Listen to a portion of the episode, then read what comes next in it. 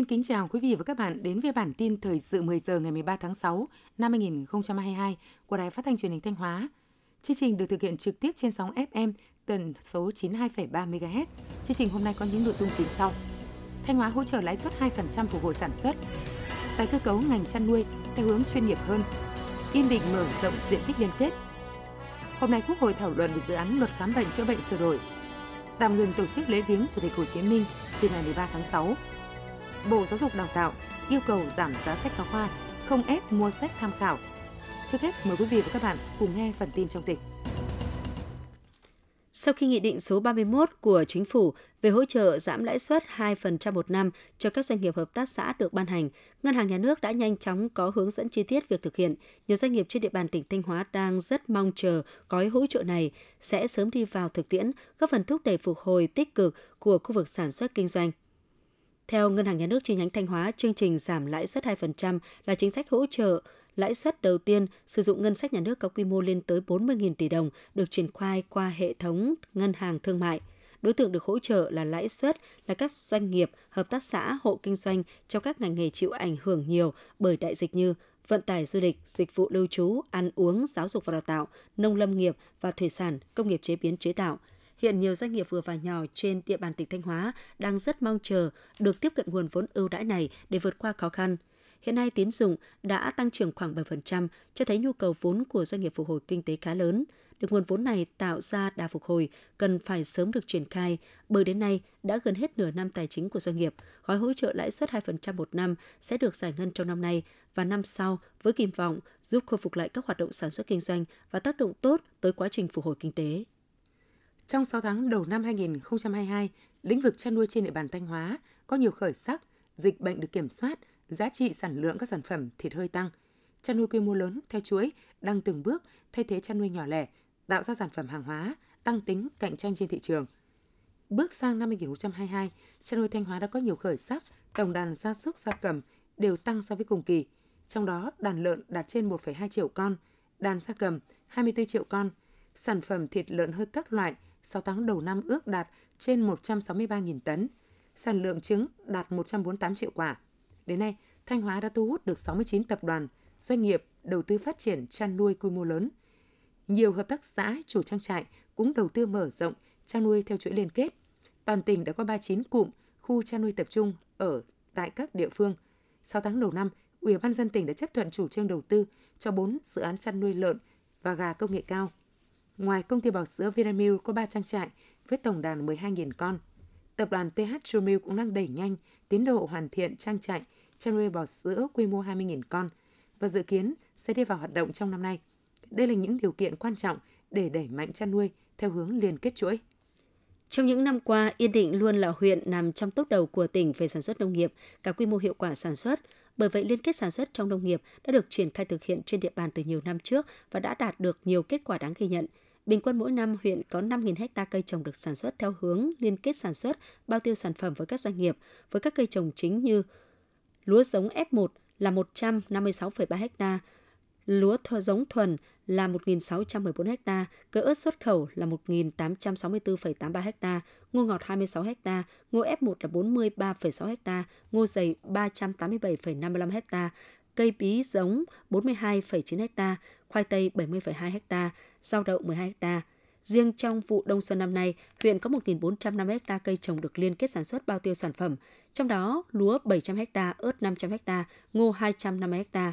Việc mở rộng diện tích cây trồng sản xuất theo hướng liên kết đã và đang giúp nâng cao hiệu quả kinh tế cho diện tích sản xuất nông nghiệp trên địa bàn với giá trị sản xuất đạt 157,5 triệu đồng một hecta.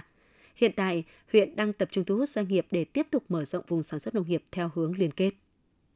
Xã Quảng Trung, huyện Quảng Sương vừa tổ chức lễ công bố và đón nhận quyết định của Chủ tịch Ủy ban dân tỉnh Thanh Hóa công nhận xã đạt chuẩn nông thôn mới nâng cao năm 2021 với quan điểm xây dựng nông thôn mới chỉ có điểm khởi đầu, không có điểm kết thúc.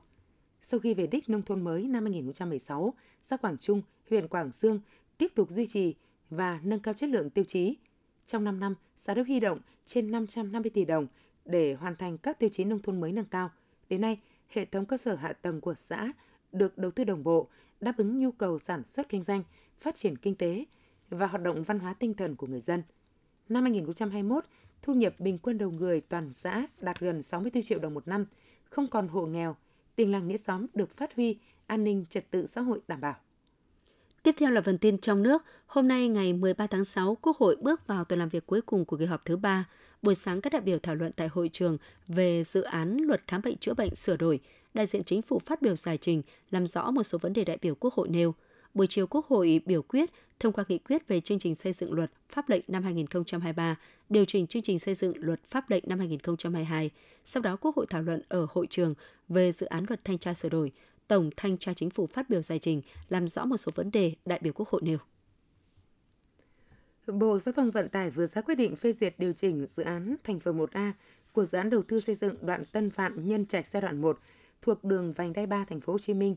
Để dự án đáp ứng tiến độ, Bộ Giao thông Vận tải đề nghị Ủy ban dân thành phố Hồ Chí Minh và Ủy ban dân tỉnh Đồng Nai tổ chức lập phương án bồi thường hỗ trợ tái định cư đối với dự án, thực hiện tại địa phương, lấy ý kiến thống nhất của Bộ Giao thông Vận tải và thẩm định phê duyệt theo quy định, tổ chức thực hiện công tác đền bù hỗ trợ tái định cư đúng quy định của pháp luật về đất đai.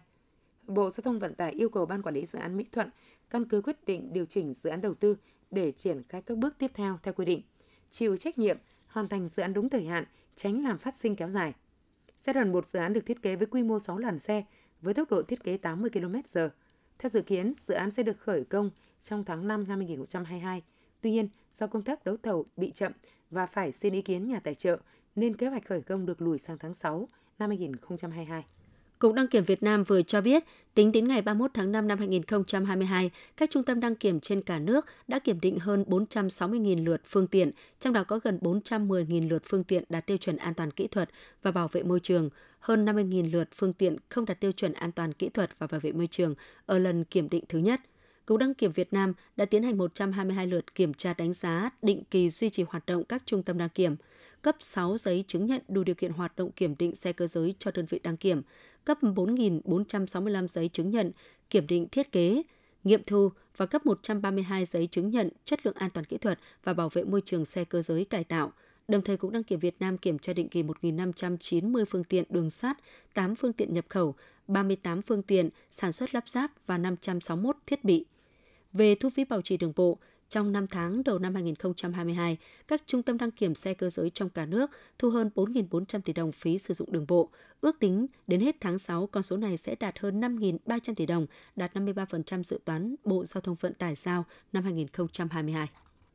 Ban Quản lý Lăng Chủ tịch Hồ Chí Minh đã phát đi thông báo đến các cơ quan tổ chức đoàn thể chính trị xã hội, nhân dân và người nước ngoài về việc ngừng tổ chức lễ viếng, lễ tưởng niệm để làm công tác bảo dưỡng, tu bổ định kỳ năm 2022 theo đó, từ ngày 13 tháng 6 đến hết ngày 15 tháng 8, Lăng Chủ tịch Hồ Chí Minh, Đài tưởng niệm các anh hùng liệt sĩ tạm ngừng tổ chức lễ viếng, lễ tưởng niệm để làm công tác bảo dưỡng, tu bổ định kỳ năm 2022.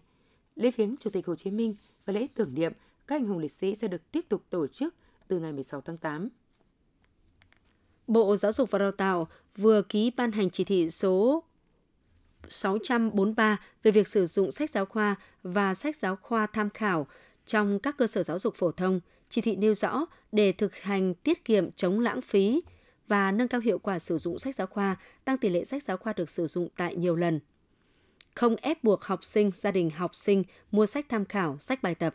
Bộ trưởng Bộ Giáo dục và Đào tạo yêu cầu Giám đốc Sở Giáo dục và Đào tạo chỉ đạo Phòng Giáo dục và Đào tạo, các cơ sở giáo dục phổ thông ở địa phương tổ chức quán triệt tuyên truyền đến từng cán bộ quản lý giáo viên và học sinh về việc giữ gìn, đảm bảo sách giáo khoa, không viết vẽ vào sách giáo khoa để sách giáo khoa được sử dụng lại lâu bền. Giám đốc các sở giáo dục và đào tạo chỉ đạo các cơ sở giáo dục không được vận động học sinh hoặc cha mẹ học sinh, học viên mua xuất bản phẩm ngoài danh mục sách giáo khoa đã được Bộ Giáo dục và Đào tạo phê duyệt và các địa phương đã lựa chọn dưới bất kỳ hình thức nào.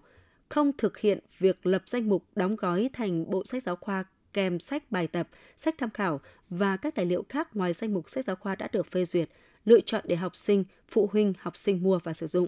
Sở Giáo dục và Đào tạo phối hợp với các ban ngành liên quan tổ chức thanh tra kiểm tra việc phát hành và sử dụng sách giáo khoa, sách bài tập, xuất bản phẩm, tham khảo trong các cơ sở giáo dục phổ thông, xử lý vi phạm theo thẩm quyền hoặc đề nghị cơ quan có thẩm quyền xử lý nghiêm các trường hợp vi phạm.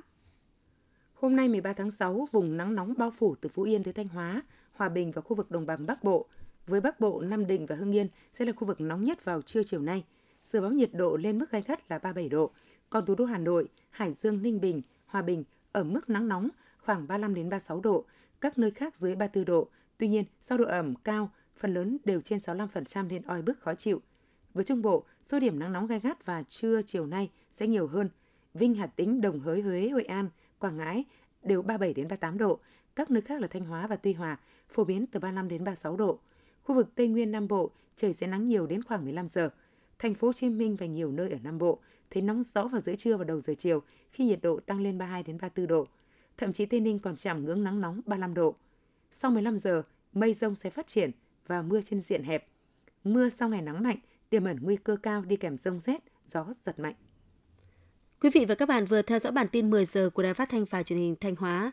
Mời quý vị tiếp tục đón nghe bản tin thời sự 11 giờ để cập nhật những tin tức thời sự trong tỉnh.